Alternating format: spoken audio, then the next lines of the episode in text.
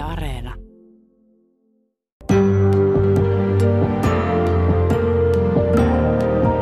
Yle puheessa.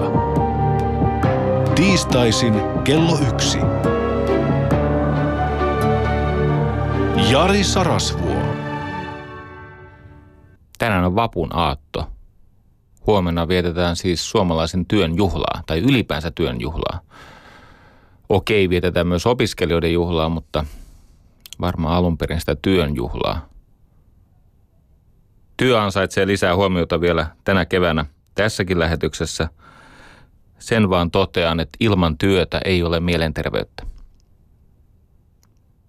Mielenterveys vaatii siis tietoista, sinnikästä ja viisasta työtä. Jos mielen jättää oman onnensa nojaan, niin se ryhtyy sisällissotaan itse elämää vastaan. Tämä on mielen perusominaisuus. Se alkaa sabotoida sitä, mitä sinä elämäksesi kutsut. Ähm, mieli on niin kuin lapsi ilman kasvatusta. Siitä tulee turvaton, eksyväinen ja vaarallinen kantajalleen. Minulle tämä mielenterveys on, no se on parantava pakkomielle. Vähän kaikki kietoutuu elämässäni sen ympärille.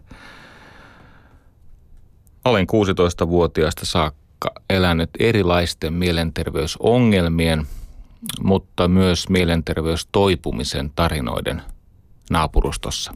Välillä varjossa ja välillä valoon löytäen. Öm,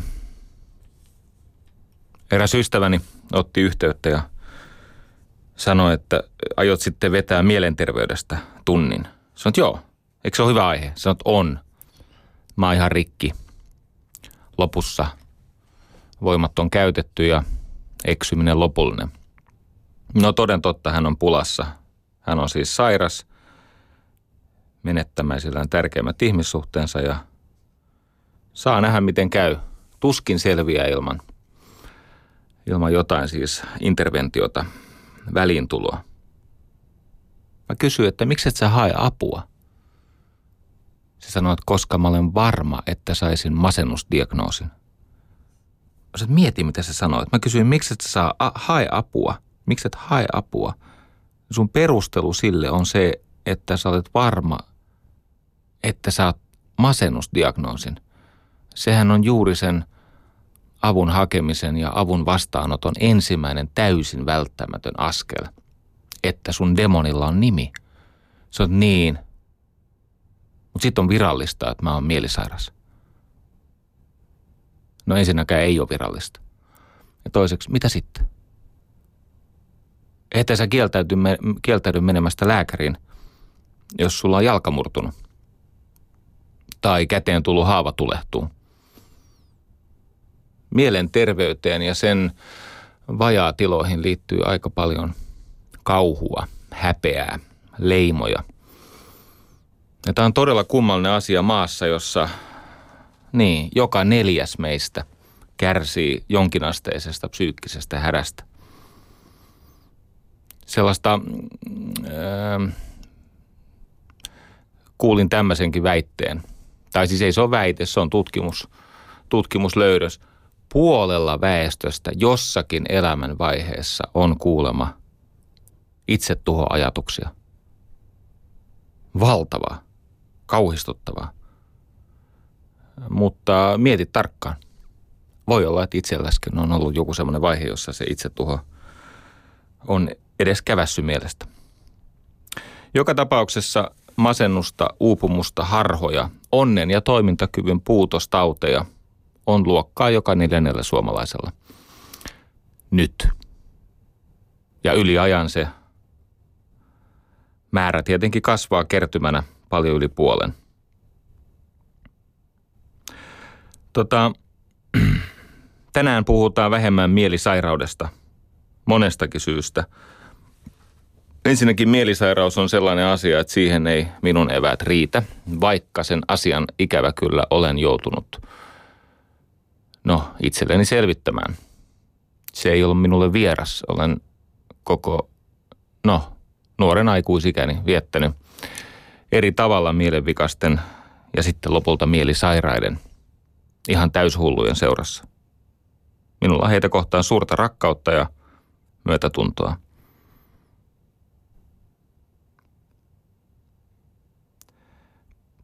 Tässä lähetyksessä on kolme osaa. Mä yritän ensin kuvata, että mistä on kysymys mielenterveydessä, sen vajaatiloissa ja sitten siinä, että mielenterveys käsitetään kuntoisuutena, jolloin on mahdollisuus vahvistaa mielenterveyttä niin, että elämän heittämät haasteet eivät vaurioita, rapauta, syövytä ihmistä, vaan ne itse asiassa saattavat jopa vahvistaa. Mä käyn läpi sitä oireyhtymää, johon liittyy siis kauhuja, elämän tuhoutumista, mutta myös kusetusta. Siis sellaista väärinkäsitystä ja, ja, ja valhetta, johon ihmiset pakenevat omaa kypsymishaastettaan. Se on selvää, että ellei sitä mielenterveyttä työllä vahvista, niin se tuhoaa paitsi sinun elämäsi, niin se tärvelee tietenkin lukemattomien muiden ihmisten elämään. Ja uhkaa Mm, uskokaa tai älkää. Se uhkaa koko tätä yhteiskuntaa.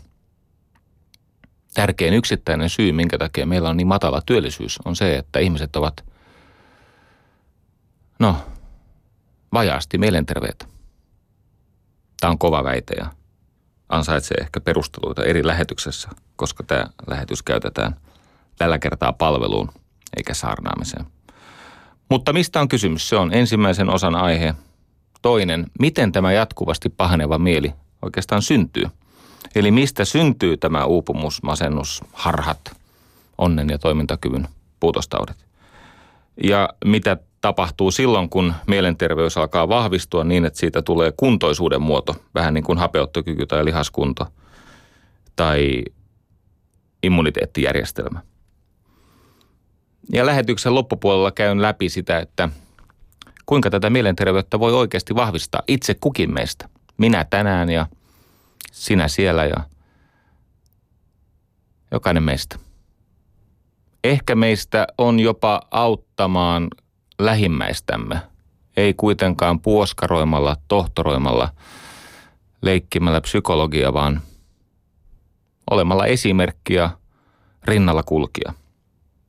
Hmm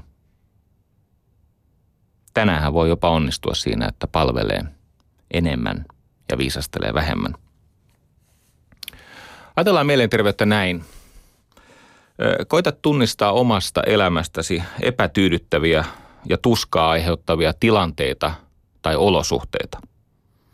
Mikä tahansa sellainen tilanne tai olosuhde, joka aiheuttaa pitkäkestoista stressiä, mielipahaa, ahdistusta, vie voimia, aloitekykyä – ja vielä niin, että sen tilanteen tai olosuhteen syntyyn tai ylläpitoon sinä itse osallistut omilla valinnoillasi. Eli mieti pitkäkestoista tuskan lähdettä, jonka ylläpitoon osallistut itse. Tai jonka pahenemiseen sinä vaikutat. On nimittäin paljon semmoisia tuhoisia, tuskaisia olosuhteita, tilanteita, tiloja, jossa oikeasti vain sinä voit muuttaa tätä yhtälöä. Sä voit muuttaa sitä omaa osallisuuttasi ja toimintaasi sen tilanteen syntymisessä, pitkittymisessä, pahenemisessa tai parantumisessa.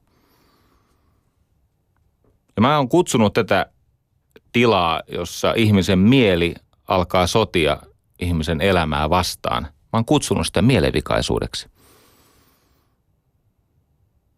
mielenvikaisuus. Siis se on semmoinen mielen tai mielenterveyden tila, jossa se mieli vikaantuu, se alkaa tuottaa häiriötä.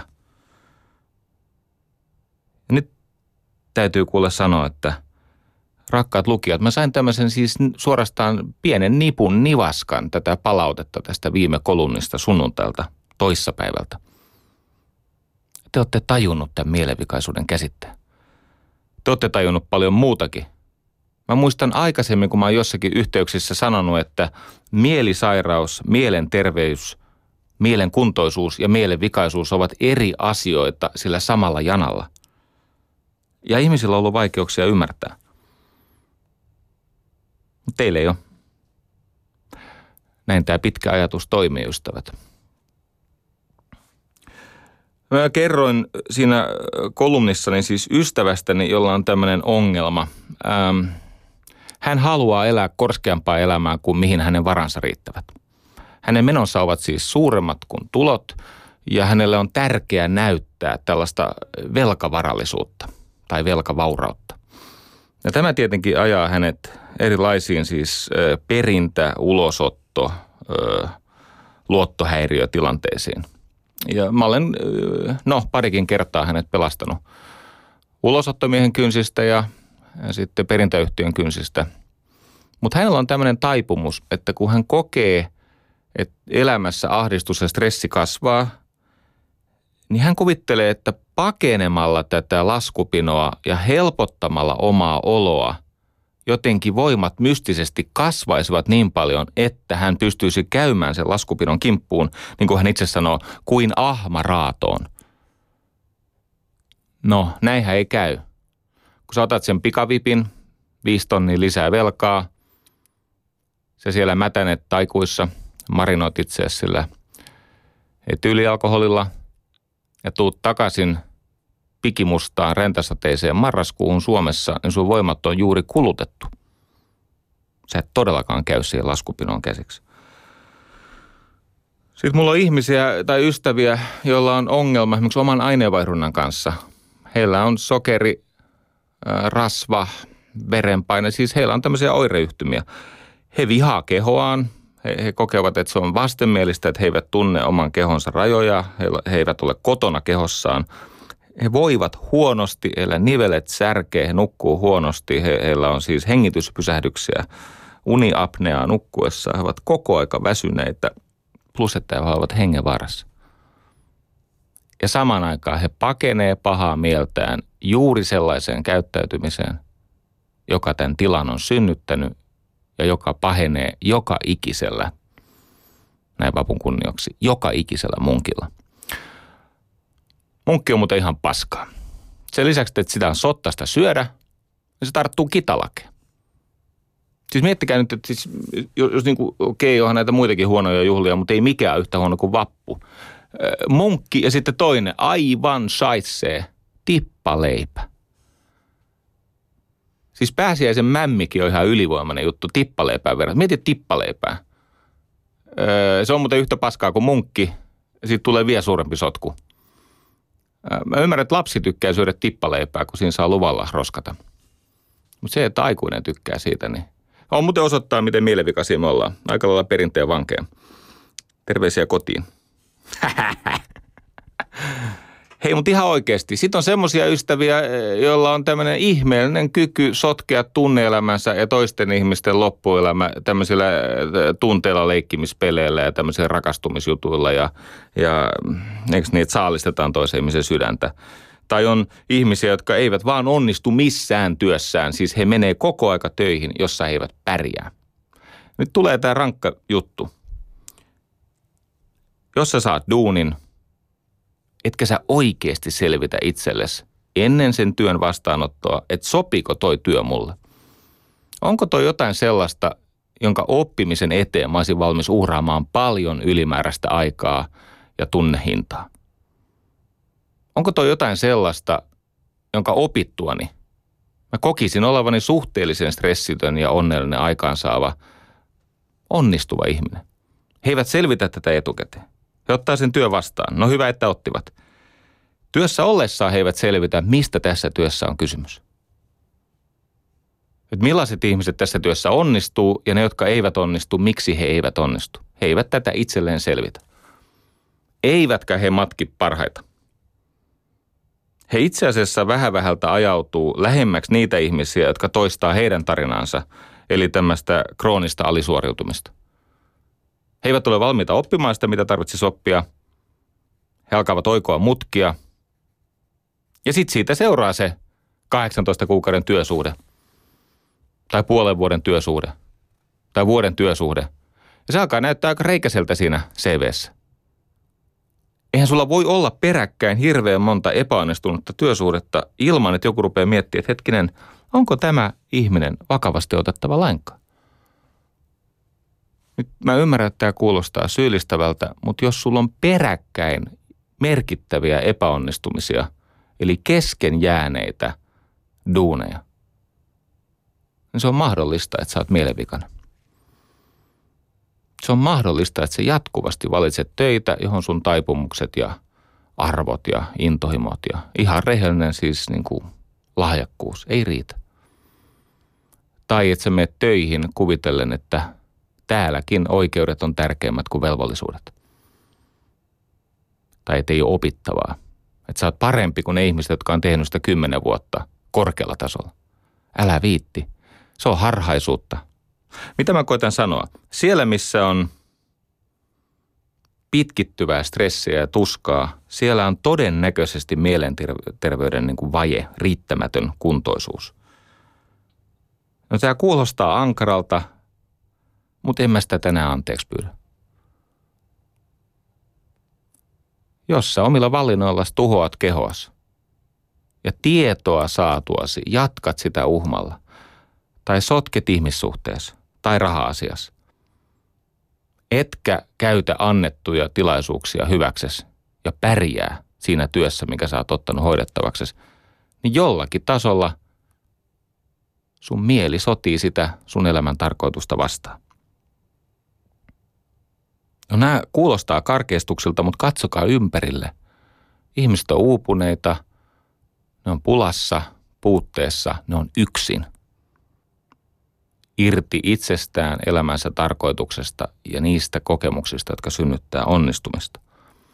Ja sen takia meidän pitää mennä sen mielenterveyden ytimeen, mistä mielenterveyden vajaatiloissa on oikeasti kysymys. Yle puheessa. Tiistaisin kello yksi. Jari Sarasvuo. Mielenterveydessä on kysymys suhteesta stressiin. Masennus, uupuminen, neuroosit, skitsofrenian puhkeaminen. Kyllä, me puhumme perimästäkin tänään, mutta jos nyt ensin puhutaan siitä ihan pintatasolla, niin kuin ilmiöinä, niiden taustalla on stressi. Tässä vaiheessa mä haluan sanoa seuraavan asian. Tota, ensinnäkin mielenterveys on niin tärkeä asia, että kun siellä joku jossakin esittää näitä viisauksiaan, että kyse on vaan suhdeajatuksiin tai suhteesta ajatuksiin, tai esittää mitä tahansa viisauksia mielenterveydestä, niin sulla on paras olla ihan oikeaa tutkittua tietoa takana. Ja mitä tulee mielenterveystyöhön, niin se on luvanvarasta työtä. Mä oon jälkikäteen kyllä samaa mieltä, että semmoinen puoskarilaki olisi pitänyt tulla. Mä ymmärrän, miksi se ei tullut, siis se olisi häirinnyt vertaistukea ja vaihtoehtoisia tukemisen ja terveyden vahvistamisen menetelmiä. Mutta tämä psykopuhe ja ylipäänsä tämä tämmöinen niin kuin mielenterveyden valmentelu ilman, että se perustuu tietoon ja vertaisarviointeihin ja ihan oikeaan opiskeluun ja nöyryyteen sen ongelman edessä, siis nöyryyteen. Ei tämä järkeilyä tottele. Sitä paitsi niin kuin tämä Kierkegaard hienosti sanoi, että sillä hetkellä kun ihminen järkeilyllä löytää totuuden, hän on jo väärässä, koska elämä on jatkanut matkaansa. Nyt mennään tähän stressiin. Tota, mulla on, koska mulla on paljon lääkärituttuja ja psykiatrituttuja ja tutkijoita ja kaiken näköistä siis viisasta perehtynyttä nöyrää, tiedon edessä nöyrää väkeä. Ja mä olen vaivautunut ottamaan selvää, vaikka en olekaan siis mielenterveystyön ammattilainen. Asia vaan sattuu mua valtavasti kiinnostamaan ja katson oikeudekseni yrittää vahvistaa terveiden ihmisten mielenterveyttä, en korjata sairaiden ihmisten hätää. Siinä on hirveä ero. Sairaat tarvitsevat ammattilaisen apua. Niin tarvitsevat muuten terveetkin, mutta se ei sentään ole rikos. Auttaa huonosti tervettä. Tota, masennuksessa, uupumuksessa, harhoissa, neurooseissa, you name it, siellä on kysymyksessä suhteessa, suhde stressiin. Nyt mä voisin rääkätä kuulijoita luettelemalla tämmöisen niin kuin karmeen listan erilaisia hienoja sanoja ja lyhenteitä ja tämmöisiä systeemisiä riippuvuusmalleja. Ja toden totta, siis siellä on paljon tavaraa. Mulla on kädessäni tämmöinen Vaaka A4, johon aivan loistava lääketieteen lisensiaatti ja psykiatri on kerännyt kaiken tällä hetkellä relevantin tiedon siitä, että mikä vahvistaa ihmisen mielenterveyttä. Stressihän siellä taustalla on. On kahdenlaista stressiä. Niin nyt tulee kysymys, mikä se stressi on. Stressi on tämmöinen usein epäspesifi kuormitus, eli rasitustila. Stressi on mikä tahansa vaatimus, joka herättää ihmisessä tämmöisen puolustus- tai pakenemisreaktion. Stressi voi olla peräisin ajatuksista, tilanteista, aistihavainnoista, ihmissuhteista, ravinnosta, huonosta työasennosta, huonosta sängystä, jossa nukut, liikkumattomuudesta. Niitä lähteitä on lukemattomia, mutta olennaista on ymmärtää, se stressi, joka meidät sairastuttaa, on stressi, joka syntyy siitä, että me vastustamme sitä, mikä on. Jos sä vastustat sitä, mikä on, eli sit, jos sä vastustat sinuun kohdistuvia vaatimuksia, sä alat kamppailla niiden vaatimusten kanssa, odotusten kanssa, sisäisten tai ulkoisten odotusten kanssa, kun niitä vastustaa, syntyy epätervettä stressiä. Eli ajattele näin, on luonnollista stressiä. Aamulla kun sä heräät, niin sulla on kortisolitasot korkealla ja sulla on luonnollinen stressitila. Eikö niin? sun pitää saada tämä kone käyntiin. Se on stressitila – ja sen pystyy äh, verikokeesta tai verenpaineen noususta tai ruumiin lämpötilan muutoksesta tai mm, sykevaihtelun välistä ja niin poispäin. Sen, sen löytää sieltä, eikö niin? Luonnollinen stressi on vaikka sitä, että ihmistä jännittää esiintyä. Tai ihmistä pelottaa jonkun hankalan ihmisen kohtaaminen. Siis se on, se on rasitustila, joka syntyy jostakin täysin luonnollisesta syystä. Sitten tulee se ongelma – Kamppailustressi on yritystä kontrolloida luonnollinen stressi. Pysytkö mukana? Kamppailustressi on sitä, että sä et hyväksy, että mua jännittää, kun mä esiinnyn, tai että perheessä on pieniä lapsia, se aiheuttaa kuormaa, saa nukkua vähemmän, ne rääkyy, ne keskeyttää, niiden vaatimukset ajaa sun tarpeiden yli ja siitä syntyy stressiä. Se on luonnollista. Se, että sä vastustat sitä, on kamppailustressiä. Nyt tämän luonnollisen stressin ja kamppailustressin yhdistelmä alkaa synnyttää sitä uupumuksen kierrettä ja sen vakavuutta. Siitä kumpuaa muun muassa masennus. Nyt tärkeä juttu. Masennus ei ole yksinomaan psyykkinen sairaus, kun se muuttuu vakavammaksi. Eli okei, lievästi, kun se on semmoista reaktiivista tai, tai vähäistä alakuloa tai aloitekyvyttömyyttä tai sisäistä välinpitämättömyyttä, niin, niin joo, se on enimmäkseen psyykkinen tila. Mutta sitten kun se muuttuu vakavaksi, se on mitä suurimmassa määrin kehollinen tila. Eli se näkyy siis, nyt tästä kiistellään, että onko se niin, että siellä aivoissa syntyvät nämä tulehduksen aiheuttajat, nämä sytokiinit menee sen veriesteen läpi ja sitä kautta tihkuu kehoa vai mikä se on. En minä tiedä, mutta et tiedä sinäkään mitä väliä silloin. Silloin väliä, että se vaikuttaa veren koostumukseen, sen rasvoihin, sokeriaineenvaihduntaan, immuniteettiin, koordinaation, ruoansulatukseen, erektioon ja aika moniin muihin asioihin. Nyt ajatus on tämä. Yritys erottaa keho ja mieli toisistaan on paitsi perusteeton, se on myös virheellisyydestään johtuen vaarallinen. Eli keho ja mieli on yhteydessä, mutta silloin kun ongelmat on vähäisempiä, ne koetaan edelleen sekä kehossa että mielessä, mutta ne mielenkokemukset on niin kuin, asioita voi ratkaista myös mielen kautta. Mutta sitten kun ne on vakavia, niitä joutuu ratkaisemaan kaikkialta. Ihmissuhteista, kehosta, joka puolelta. Sitä paitsi masennus ei ainoastaan rapauta sun terveyttä mielen tasolla, kehon tasolla, se rapauttaa sitä myös toiminnallisesti – sä lakkaat harjaamasta hampaitas. Sä meet suu täynnä suklaata nukkumaan. Etkä ota lääkkeitä. Eli se vaikuttaa myös toiminnallisesti. eristäydyt ihmisistä. Eikö niin? Eli kun ne koetut kyvyt ja koetut odotukset alkaa olla jatkuvassa ristiriidassa, alkaa käydä huonosti. Kuvittele tämmöistä kuilua. Koetut kyvyt laskee, eli tunne omista voimavaroista heikkenee, pääsy omien voimavarojen, niin kuin, että pystyy kytkeytymään niihin, heikkenee, kyky vastaanottaa apua heikkenee, menneisyyden sinun lataamat opit haalistuvat, loittonevat, eivät ole kurotusetäisyydellä, kun koetut kyvyt laskee. Ja samaan aikaan sä alat kuvitella liikoja niistä odotuksista. Eli koetut odotukset nousee. Ja tähän väliin avautuu kuilu, jossa on arvottomuuden, sisäisen välinpitämättömyyden, aloitekyvyttömyyden, tämmöisen olemassaolon kauhun tunteet. Siinä käy hassusti. Pyöreästi joka toinen uusi masennustapaus liittyy työstressiin. Kysymyksessä on siis stressin hallinta. Meillä on kolme pääomaa tai reserviä. Meillä on kolme voimavaraa, jolla me voidaan tätä stressiä hallita. Siellä on biologinen, se tarkoittaa siis elimistön toimintaa, hermostollista ja hormonaalista säätelyjärjestelmää. Se on palautumisen, rasituksen ja ravinnon välinen suhde.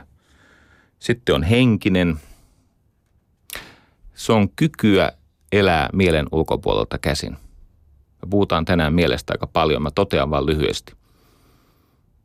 Jos haluat jatkaa surkeata elämää, niin osallistu omaan elämääsi omasta mielestäsi käsin. Hukuttaudu mieleesi. Sen sijaan, että eläisit tässä maailmassa aistiesi kautta. Jos elät siellä mielessäsi, et voi voida hyvin. Pää täyttyy harhoista ja pakkotoiminnoista ja niin poispäin. Meillä on siis biologinen, henkinen ja sitten on sosiaalinen reservi. Mitäs se on? No se on sitä, että on paljon ihmisiä, jotka lohduttaa, on tukena, on läsnä, auttaa, joita sä saat auttaa, joiden seurassa sä tunnet itsesi hyödylliseksi, jotka tarvitsee sua joita sinä uskallat tarvita. Sosiaalinen reservi henkinen reservi, biologinen reservi. Ja sitten mietitään vielä niitä, niitä stressitekijöitä, koska tämä on ratkaisevaa sille, että tämä homma onnistuu. No ensinnäkin, kun, kun stressi alkaa muuttua näistä ihmisen hallintakyvyistä tai hallintamekanismeista huolimatta, kun se alkaa muuttua oikeasti esimerkiksi uupumukseksi, siellä on neljä asiaa, ja nyt on muuten semmoinen hetki, että hypätäänpäs tästä hetkeksi ulos. Mulla on kotona, mä arvioisin kotona ja töissä ehkä kaksi hyllymetriä tieteellistä kirjallisuutta siitä, mistä ihmisen eri olot johtuvat ja ehkä, ja mikä niihin auttaa. Siis vaikkapa mielenterveyden ja terveyden niistä perustekijöistä. Siellä on loistavia tutkijoita.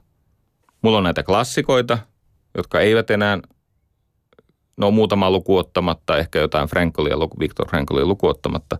Kaikki klassikot ei siinä vertailussa oikein nykyajassa pärjää. Sitten on tätä viimeisen 10-15 vuoden, viiden vuoden aikana tullut ihan, ihan loistavaa tavaraa. Ja sitä on, sanotaan nyt, että sitä on kaksi hyllymetriä. Ja sitten me niitä luetaan ja pohditaan ja keskustellaan siis oikeiden ammattilaisten kanssa ja, ja kerätään sitä tietoa ja niin poispäin katsotaan, missä meidän ymmärryksen rajat kulkee ja ne muuten samaan aikaan, kun ymmärrys syvenee, niin rajat tulee vastaan. Siis tontti kapenee, vaikka se syvenee. Ja tämän sanottua, niin mä haluan mainita suomalaisen lääkärin, psykoterapeutin. Pitäisi mainita monta muutakin, mutta mainitsen nyt yhden. Hänen nimensä on Arto Pietikäinen. Arto Pietikäinen. Hän kirjoitti niin loistavan kirjan, että kun valmistauduin tähän, luin taas kauhean läjän kaikkea. Ja sitten sain, kiitos Pia, sain, sain erinomaista Duodeckimin tutkimusta ja sieltä täältä tuli hyvää tutkimusta ja sitten sukelsin syvälle omiin lähteisiin ja soitin puheluita ja niin poispäin. Mutta Arto Pietikäisen kirja Joustava mieli, Se on niin hyvin kirjoitettu, se on niin tutkimuspohjainen, se on niin käytännönläheinen, perusteltu. Siellä on muuten varmaan joku ihan nerokustannustoimittaja, koska siis jokainen lause soi. Mikä sitä, katsotaan löytyykö kustannustoimittaja. Kustannus Oy Duodeckim. Joo, siellä on pätevää väkeä. Arto Pietikäinen. Tota, nyt kun, jos tässä tämän lähetyksen aikana tulee semmoisia hetkiä, että kuulostan viisalta, niin älkää niitä vaan niin kuin, niitä omia tuntemuksia minun heijastako. Heh, hyvä Arto. Mä juttelin Arton kanssa, siitä on tosin aikaa jo ja hän tekee hienoa työtä siellä Tampereen seudulla. Okei, tämä stressi syntyy siis neljästä tekijästä. Sillä on laukaisevat tekijät, ne on tämmöisiä niin kuin siinä hetkessä syntyviä voimakkaita kuormituspiikkejä tai tilanteen muutoksia tai jotain semmoista tapahtuu, että eikö niin, työ muuttuu dramaattisesti, joku projekti kaatuu tai eikö niin, tulee tämmöinen isku, tulee joku vaihe. Joskus ei se ole mitään muuta kuin se, että kriittisessä vaiheessa vähän niin kuin sairastuu ja sitten joutuu menee varatankilla niin pitkään, että koko yhtälö mätänee. Laukaisevat tekijät, sitten on pitkän aikavälin kuormitustekijät. Ne on näitä kasautuneita ylikuormituksia. Joku voi mennä vuosikymmeniä ulosmittaamalla – Eikö niin kauan jatkunut stressi? Eletään velaksi. Mutta kun on vahva, niin ei kaadu heti. No siellä voi olla tämmöisiä asioita, että sulla on parisuuden ongelma tai perheessä on pikkulapsia tai jotain ratkaisemattomia kiistoja. Joku, joskus se on semmoinen, että siis tiedätkö, joku konkurssipesä, se roikkuu jossain oikeudessa. Tai sua mm, turhaan syytetään jostain rikoksesta, mutta siellä sä istut Porkkalan katu 13.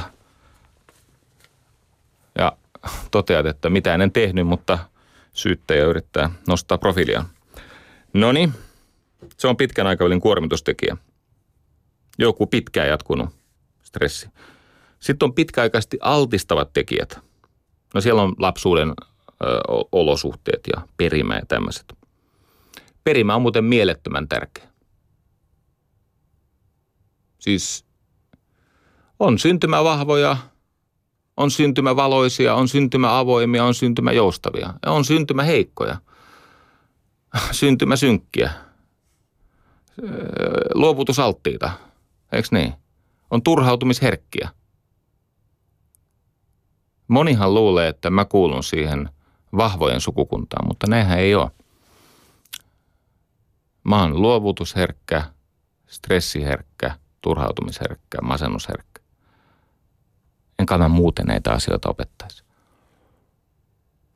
Mä oon saanut näistä suuren avun ja se on vienyt pitkälle. Perimä, lapsuuden olosuhteet.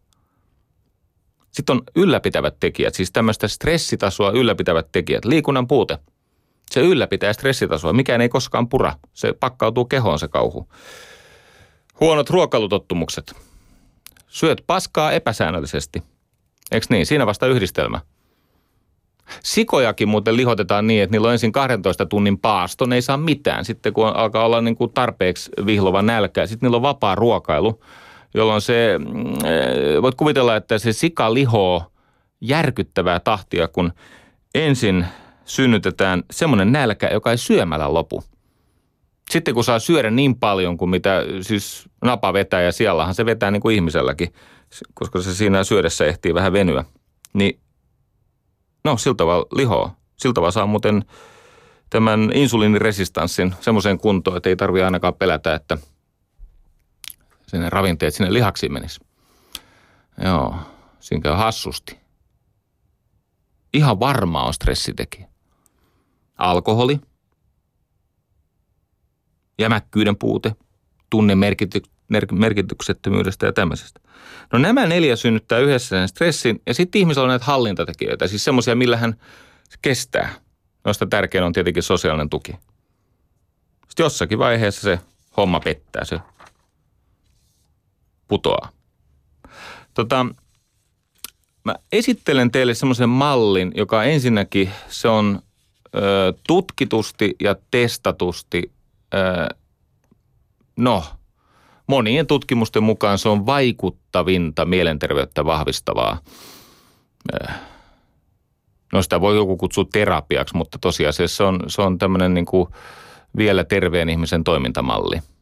Tätä on testattu myös skitsofreenikoihin ja, ja masennuspotilaisiin ja vakavasti uupuneisiin ja se toimii siellä ihan järkyttävän hyvin. En arvokoi elämää ilman lääkkeitä. On paljon ihmisiä, joiden elämä päättyy ilman lääkkeitä. Mutta en ole myöskään sitä mieltä, että murrosikä on tauti, johon kuuluu määrätä lääkkeet. En ole sitä mieltä, että kuolema ja sen aiheuttama suru on tauti, johon pitää syödä lääkkeet. Joskus se yritys paeta kärsimystä aiheuttaa sen itse kärsimyksen. On tämmöinen kuin ACT, Acceptance and Commitment Therapy. Hyväksymis- ja omistautumisterapia. Suomeksi se on HOT, HOT, hyväksymis- ja omistautumisterapia. Ja tästä muun muassa tämä Arto Pietikäinen kirjoittaa kirjassaan Joustava mieli. Öm, se lähtee tämmöisestä ajatuksesta. Psykologista kärsimystä aiheuttaa haluttomuus kokea epämiellyttäviä tunteita. Tämä on tosi. Sä et halua kohdata elämään kuuluvia tunteita, sä alat torjua niitä, vääristellä, väistellä, paeta. Se aiheuttaa kärsimystä. Uudestaan ja uudestaan. Katso, tosiasiassa niin kaikki mielenterveysongelmat ovat eriasteisia vastuuttomuuden tiloja. Mä olin teini-ikäinen, kun mulle sanottiin tämä. Mä suutuin sille psykiatrille. Hän sanoi ihan oikeasti. Niin, kaikki mielenterveysongelmat ovat eriasteisia vastuuttomuuden tiloja. No totta kai se mua loukkas syvästi henkilökohtaisista ja inhimillisistä syistä. Siitä on 30 vuotta. Mä oon 30 vuotta erilaisissa asiayhteyksissä ammattilaisten, tutkimusten ja oman ajattelun kautta tätä asiaa testannut. Se on totta. Omien epämiellyttävien ajatusten, tunteiden ja tuntemusten välttely on pääsyy psykologiseen kärsimykseen.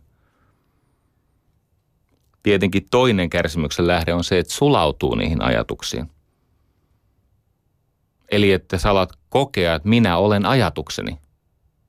Sä alat kokea, että maailma on se, mitä minun ajatukset maailmasta minulle paljastuvat. Eli silloin sä olet joutunut sinne tunteidesi tyrmään tai sä oot jäänyt sun oman mielesi panttivangiksi. Älä osallistu tähän elämään niin, että mieli on sun käyttöliittymä.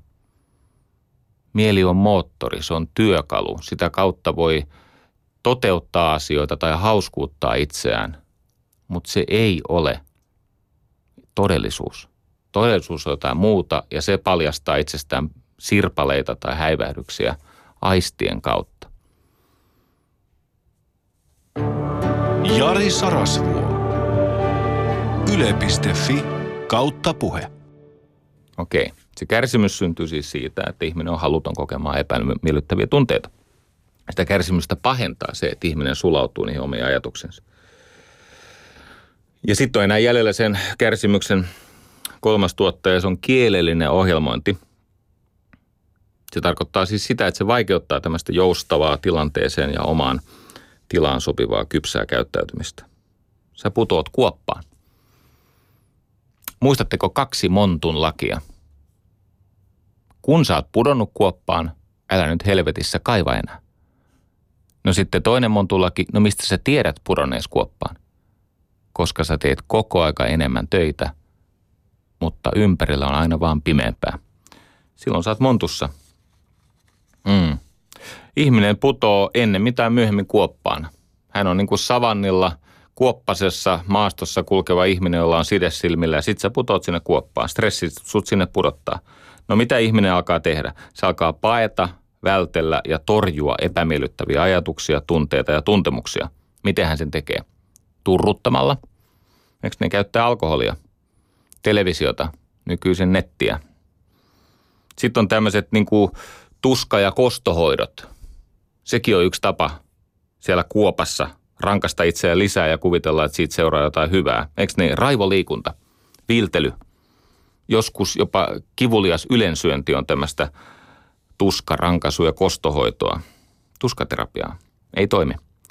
No sitten on tämmöinen ajatus, että mä sovitan tätä ryhtymällä uhriksi venymällä lisää, tekemällä järjettömästi työtä.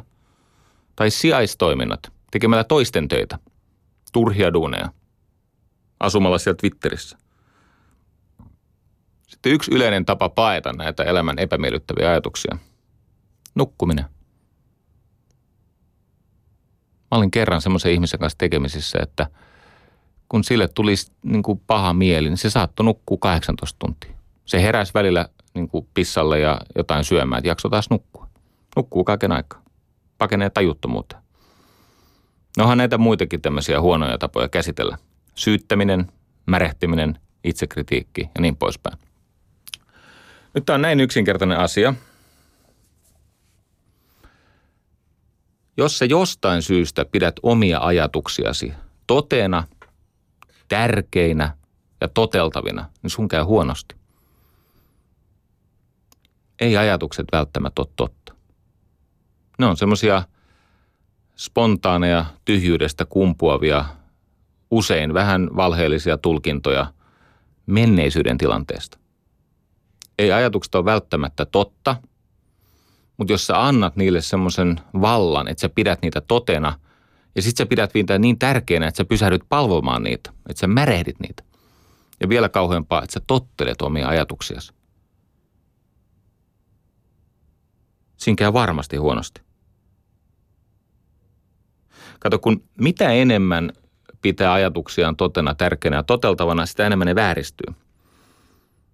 Tulee tämmöisiä juttuja kuin yliyleistämistä, eikö niin? Aina kun mä yritän jotain, tässä käy näin. Tai sä alat harjoittaa, harjoittaa niin kun sä, kun sä uskot niihin ajatuksiin, niin sä harjoitat tämmöistä ajatusten lukua, telepatiaa. Sä päätät, mitä mieltä toinen on. Eikö niin? Sä siis oikeasti latelet sille toiselle ihmiselle, mitä mieltä hän on jostakin. Tai mitä joku toisen ihmisen niin kuin motiivi tarkoittaa. No sit sulla on tätä ennustamista, katastrofiajattelua. Sä näet, miten pieleen tämä menee. Tai leimaamista. Mä oon huono isä, huono valmentaja, huono ties vaikka mitä. Tai törkeätä valehtelua omasta kestokyvystä. Oman kestokyvyn aliarviointi. Mä en jaksa enää yhtään. Kyllä muuten jaksat. Tai mä oon ihan rikki. Tuskin oot. Kun sä meet pytylle, tuleeko pyllystä marjapuuroa? Jos ei tule, niin ehkä et vuoda verta. Ja miten rikki sä oot? Sä oot voimaton, sä oot ehkä masentunut, sä oot pulassa, sä oot umpikujassa, mutta et sä vielä aivan lopussa ole etkä rikki. Tai tämmöinen väärä suodattaminen. Mä en tänäänkään saanut mitään aikaiseksi. Ja ylipäänsä tämmöiset lukitsevat universaalisanat, missä siis tämmöiset täytyy, jokainen aina, kaikki. No nämä johtaa siihen, että ihminen jää ajatustensa vangiksi. Tota, aina voi valita paremmin. Siis missä tahansa tilanteessa sun ulottuvilla on parempi vaihtoehto. Uskot sä, näet sä tai kykenet sä tarttua siihen vai tai et. Ja sitten hyvin tärkeä juttu. Sun ajatus on heikko voima sun elämässä ja sun teko on vahva voima. Sun elämä seuraa sun tekoja eikä sun ajatuksia, ellet sä päätä toisin. Mutta jos ei ole tekoa, niin sen ajatuksen valta kasvaa, tietenkin. Ja mikä se ajatus on? Mistä se tulee? Tota, mä oon kuullut tämmöisen väittämän, että kukaan ei tiedä, mistä ne tulee. No mä tiedän neljä lähdettä, mistä ne ajatukset ihan tutkimusten mukaan tulee. Ensinnäkin ajatus on automaattinen. Tai otetaan askel taaksepäin mennään tänne mieleen ja sen vahvistamiseen. Tai silloin, kun se heikkenee. Mikä on mieli? Mieli on illuusio todellisuudesta. Se on sun kartta todellisuudesta. Se on kuvitelma siitä, mitä asiat on ja mitä ne merkitsee. Mistä mieli syntyy? Varsinkin ne, jotka elää mielessään, niin ne kokee, että kaikki heidän vaihtoehdot, niin ne on niitä, mitä mieli tällä hetkellä tarjoilee – ne, jotka uskoo ajatuksiinsa, pitää niitä tärkeänä ja joiden on pakko totella ajatuksia, niin ne, se mielihän siis on, on niin kuin, se on aikamoinen pakkopaita. Mieli syntyy automaattisista ajatuksista ja tunteista. Mieli syntyy siis automaattisista ajatuksista ja tunteista. Ja nyt tulee kysymys. Jos, jos tämä seuraava menee perille, niin tässä on mahdollisuuksia. Mistä nämä ajatukset tulee? Mä kerron. kun mä oon kuullut ihan siis fiksuina pitämieni ihmisten väittämiä, että kukaan ei tiedä, mistä ajatukset tulee. Minä tiedän. Kohta tiedät sinäkin. Vähän vastinetta yleverolle. Ensimmäinen ja yksi vahvimmista ajatusten lähteistä on perimä. Erilaisten tutkimusten mukaan jopa siis puolet niistä ajatustaipumuksista tai se ajatusvirran luonteesta, synkkä, valoisa, avoin, sulkeutunut, jopa puolet tulee perimästä. Eikö niin? Tämä Big Five persoonallisuustyyppien suuri jaottelu viiteen. Ei se muutu. Se itse asiassa se ihmisen luonne on luettavissa jo tuommoisesta noin kuukauden kahden ikäisestä vauvasta. Ei kauhean tarkasti, mutta ne perussuunnat. Ja sitten kun aikaa menee ja se lapsi alkaa ilmasta itseään laajemmin ja kykenee liikkumaan ja niin poispäin. Jossakin neljävuotiaana ei se, ei se temperamentti muutu. Perimä. Mistä ajatukset tulee? Perimä. Se on ykkönen. Kaksi. Menneisyys.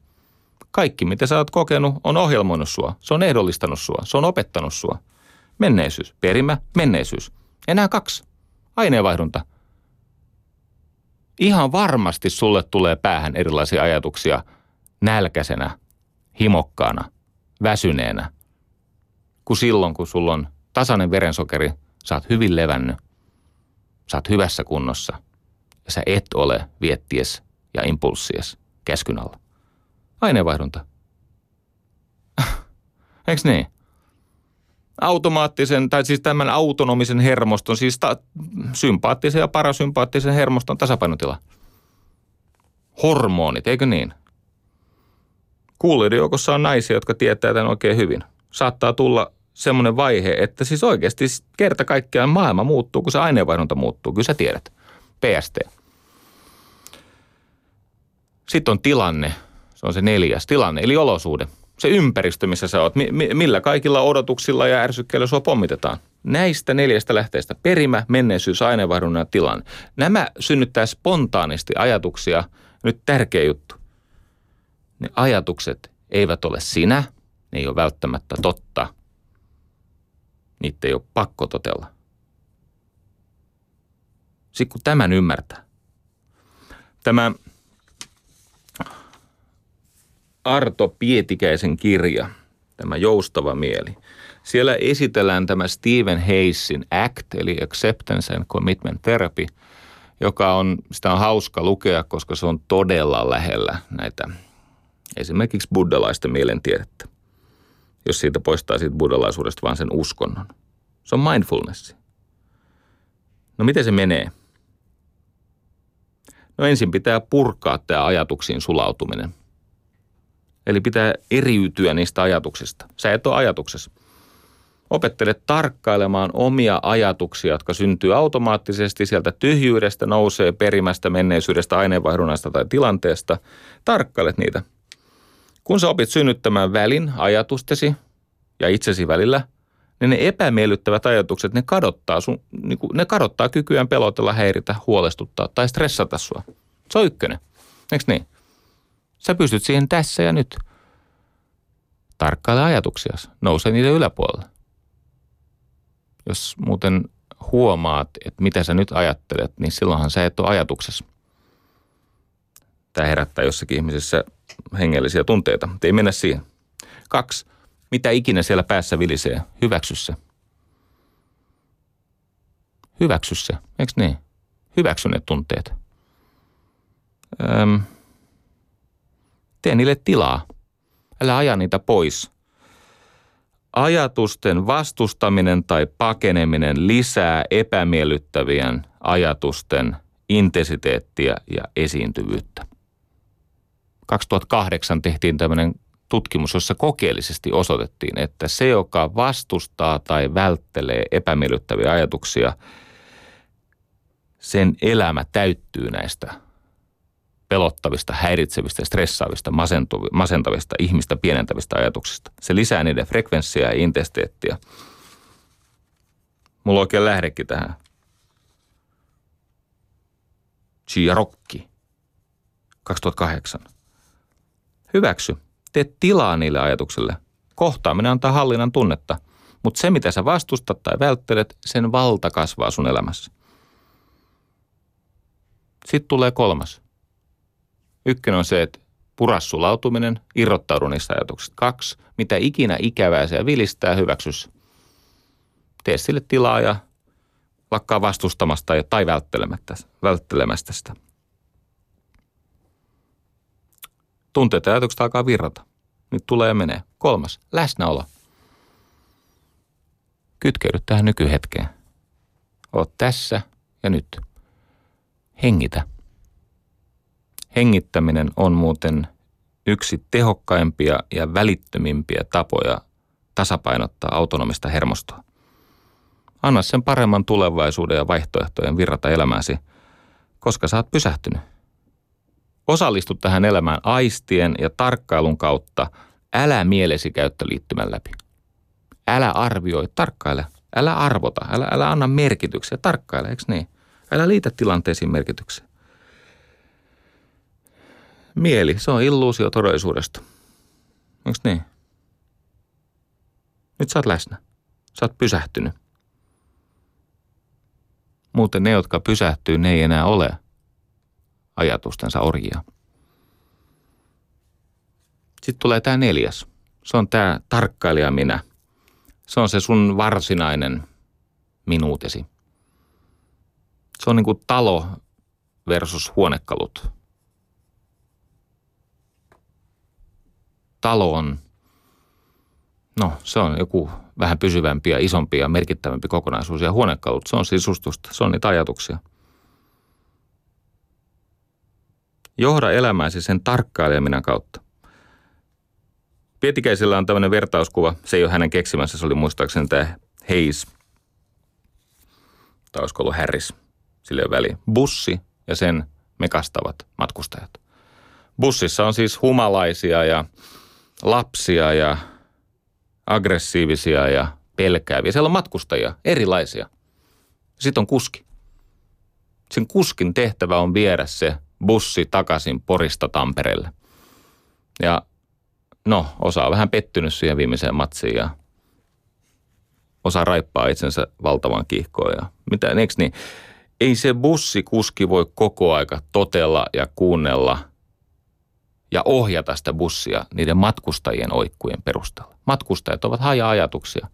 Bussi on tämä tarkkailija, tai se kuski on tämä tarkkailija minä. Se on se, että sä oot nyt menossa Tampereelle. Eikö niin? Käkättimen tuli, mutta bussi pysähtyy Tampereella. Eikä joka huoltoasemalla keräämässä vähän lisää. Eikö niin? Sitten on enää kaksi.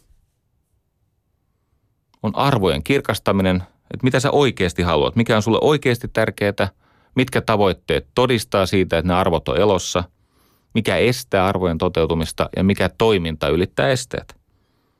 Eikö niin? Arvojen kirkastaminen. Hyväksymis- ja omistautumisterapia. Sä kirkastat arvosi, mikä on tärkeää, mitkä tavoitteet todistaa, että ne on olemassa, mikä estää arvojen toteutumista ja mikä toiminta auttaa ylittämään esteet. Ja lopulta omistautuminen tekoihin, eikö niin? Teko on vahva, ajatus on heikko. Ajatusten valta kasvaa ainoastaan, kun tekeminen loppuu. Silloin kun ihminen lamaantuu, niin ajatukset ottaa vallan. Silloin kun ihminen pysyy liikkeessä, niin ajatukset saattaa parhaimmillaan jopa palvella. Se on aikatauluttamista, tilivelvollisuutta, vertaistukea. Se on tämmöistä. Tämä suuri Viktor Frankl siteerasi siis Carl Jungia ja sanoi, että neuroosit ovat vain halpa korvike oikeutetulle kärsimyksellä. Mitä se tarkoitti? No neuroosi, se on tämä mielen haittaohjelma. Se on ne villiintyneet ajatukset. Pakkomielteitä, harhoja, lamaantumista, uupumista, oikosulkuja, eikö niin? Ihmismielen toiminta perustuu ajatuksiin, joita sanat edustaa, mutta ne tulee sieltä aineenvaihdunnasta, menneisyydestä, perimästä ja tilanteesta. Nyt jos sä tottelet sun ajatuksia, ne ohjaa helposti stressaantuneen ihmiseen käyttämään ei-toimivia stressinhallintakeinoja. Neuroosit ovat vain halpa korvike oikeutetulle kärsimykselle. Mitä se tarkoittaa? Se tarkoittaa sitä, että jos et sä halua, että tämä mielen haittaohjelma, eli neuroosi, on se sitten peräisin aineenvaihdunnasta, eli patogeeninen neuroosi, elämän kulusta, eli psykogeeninen neuroosi, tai elämän tyhjyydestä, eli noogeeninen neuroosi, niin se kärsimys tarkoittaa siis hyveitä. Se tarkoittaa sellaisia tekoja, jossa sä tekojen kautta palvelet omia arvojasi ja hyveitä. Sä voit ajatella, että siis aivoissa on tätä kemiaa, se on aineenvaihduntaa, välittäjäaineita, verensokeria, hormoneja. Sitten on tämä kone, se on se rakenne. Sitten on se käyttöjärjestelmä, sitten on käyttäjä. Ja sä et suostu siihen, mitä useimmat ihmiset ajattelee, että mun pitää suostua siihen tilaan, missä mä olen, vaan sä purat tätä sulautumista, hyväksyt tilanteen, haet läsnäolon kautta voimaa, selvität itsellesi arvojes mukaisen toiminnan ja omistaudut sille tekemiselle. Ne, jotka tässä elämässä pärjää, niin ne ottaa selville, että mitä onnelliset ihmiset tekee ja mitä ne ei tee. Ne ottaa selville, että miten ne onnelliset ihmiset onnistuu tekemään sen, mitä ne tekee ja miten ne onnistuu välttämään sen, mitä ne ei tee. Ja lopulta ne harjoittelee sinnikkäästi niitä hyveitä, jota onnelliset ihmiset ovat toimivaksi todistaneet. Ja silloin kaikki sai enemmän kuin tarpeensa. Tässä on kysymys vahvistumisesta. Jos on kysymys sairaudesta, niin älä tuhlaa aikaas, vaan hae, vastaanota ja kiitä saamastasi avusta. Yle puheessa. Tiistaisin kello yksi. Jari Sarasvuo.